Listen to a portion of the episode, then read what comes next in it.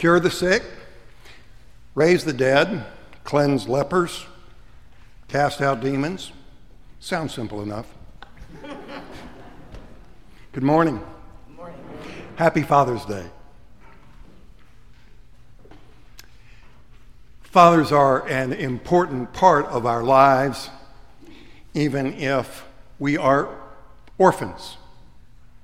You may notice the flowers on the altar are given to Barbara and Ray Dix this morning, who celebrated their anniversary. They are Kathy's parents and are in heaven now. Some religions, fathers play an important part in ancestor worship. Before the Israelites learned the name of their God, they knew God only as the God of Abraham and Isaac and Jacob. Jesus is the only Son of the Father. He taught his disciples and us to pray to God as our Father. The Gospel of John tells us that Jesus knew that he came from his Father and was returning to his Father. And Jesus says he has gone to prepare a place for us because in his Father's mansion are many rooms. In the meantime, he assures us that we will be perfect. After all, our Father is perfect. The stories of our fathers and identity of our fathers in some cultures plays an important part of what anthropologists call our stories of origin. When Beowulf landed among the Danes, he introduced himself to their chieftain by telling them who was his father. Shortly after I arrived in the Diocese of Southwest Florida here, I made an appointment to introduce myself to our bishop in the diocesan office. And when he came out to greet me after we'd shaken hands, I said, uh, Before we go any further, have you got anything to do with Ormond Beach? And he said, Yeah, I grew up there. And I said, Okay, was your father Dorsey Smith? He said, He still is. he's in heaven now, but he's still my father. I said, Okay, well, I'm Lit Zimmerman's son.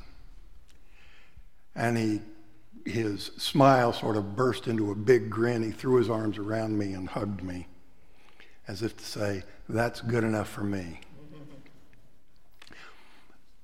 my dad and his dad had been roommates in seminary together and best friends after they were ordained priests for many, many years. In fact, my dad has been, had been his dad's best man at his wedding. And his, one of his brothers, one of Bishop Smith's brothers, is actually named after my dad. So we uh, established an instant rapport just on that basis. But I know that not everyone has the happy experience of fathers as Bishop Smith and I had. We were wise in choosing ours. when I was a sophomore in college, I happened to serve on a committee that uh, was appointed to made up of some students and faculty members and trustees to draft a constitution for the student government. And the committee was chaired by Bishop John Allin of Mississippi. Bishop, uh, sometimes our meetings got a little heated, but they were always cordial. Um, bishop Allin went on to become the uh, presiding bishop of the Episcopal Church from uh, 1974, I think, until um, 1985.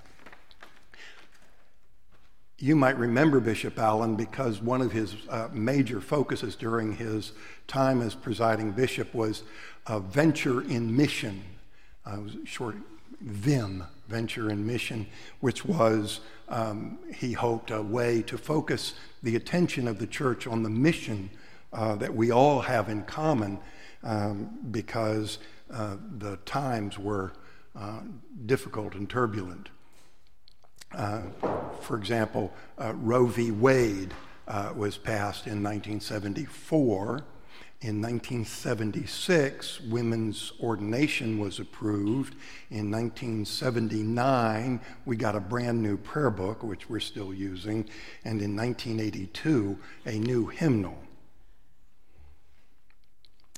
Bishop Allin had been involved in the civil rights movement in Mississippi, um, but he was hardly a progressive.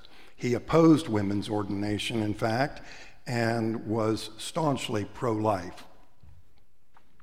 One day, after I had become uh, rector of uh, St. Andrew's in Boca Raton, around 1988, I think, shortly after Bishop Allin had retired as presiding bishop, I heard his booming voice, Steve Zimmerman. And I looked up, and sure enough, there he was standing in the door of my uh, office and said, Let's have lunch. So the chaplain and I uh, went out, chaplain at St. Andrew's School and I all went out to lunch. And after we'd had a pleasant lunch, I, I said, uh, hoping I wasn't going to offend him, I said, um, Bishop Allin, I'd like to ask you a question. I said, in your farewell address to the General Convention of the Episcopal Church as presiding a bishop, as presiding bishop, you said the most remarkable thing. You said your one anxiety as you prepared to leave office was that you might have loved the church too much and the Lord of the church not enough. I said, that seemed such a remarkable thing to say. What, what did you mean by that?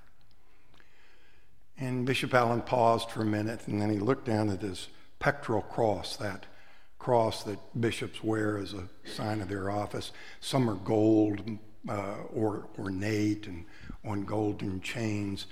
Bishop Allin's was medium sized, wooden, quite simple, and I think it was on a cloth cord.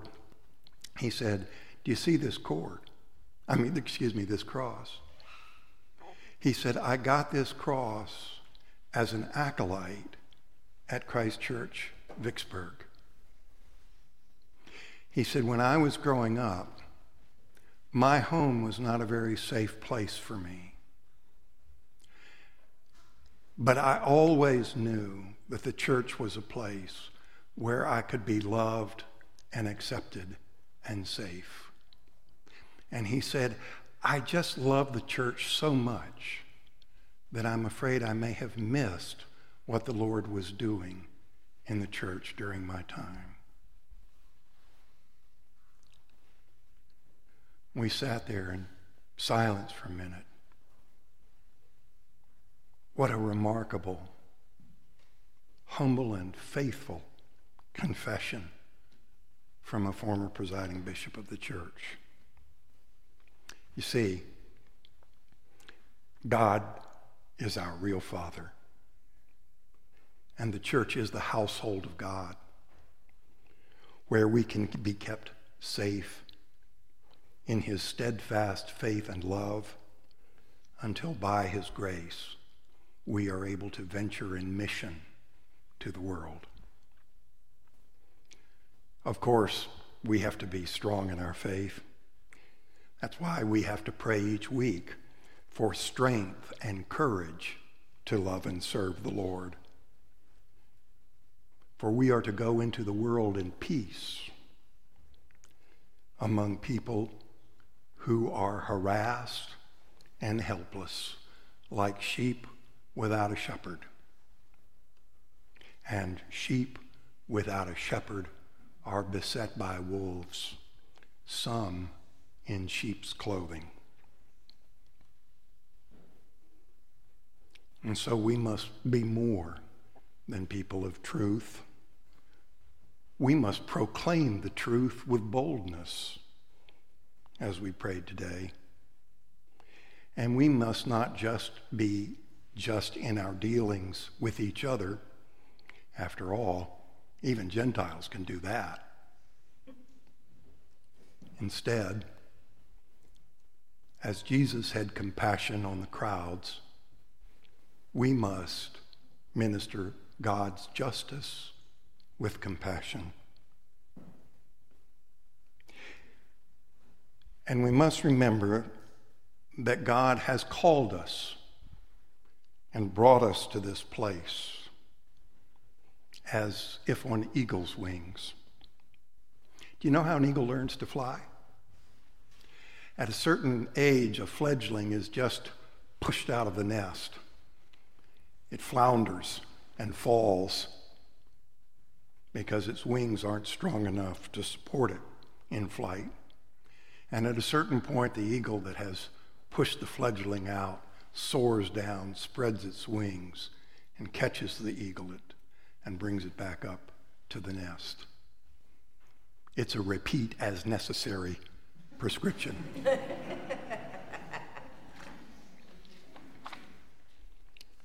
so, one last Father's Day story.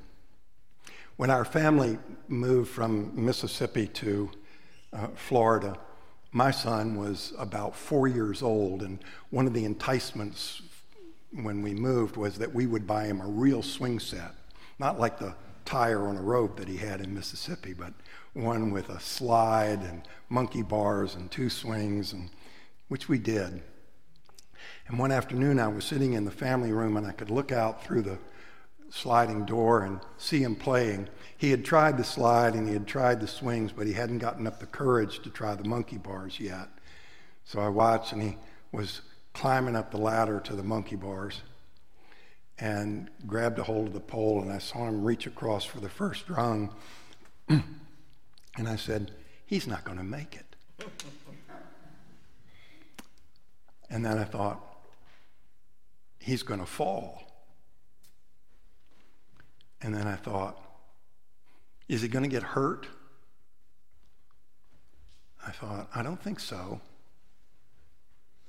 And then I thought, should I go out and rescue him now. I thought, no, I'll just watch and see what happens. So he reached across for the first rung, and sure enough, he didn't make it. And he dropped down and got up and brushed his knees off and walked around to the ladder and made it again and climbed up. And this time he leaned a little farther before he let go, and he reached and he caught the first rung, but it couldn't hold on, and he slipped and fell. And he got up the third time and he crawled around, went up the ladder, and leaned out farther. And then this time he sort of lunged for that first rung. And he caught it, and his body was swinging. So he caught the next one, and then that made he caught the next one. And then he dropped. And I ran out and I said, Jonathan, that was great. And looked at me with pride. God doesn't want us to be dependent on Him. He wants us to be strong and fly like eagles. And more, He wants us to soar because He knows that the harvest is plentiful and there's lots of work for us to do. So let's go.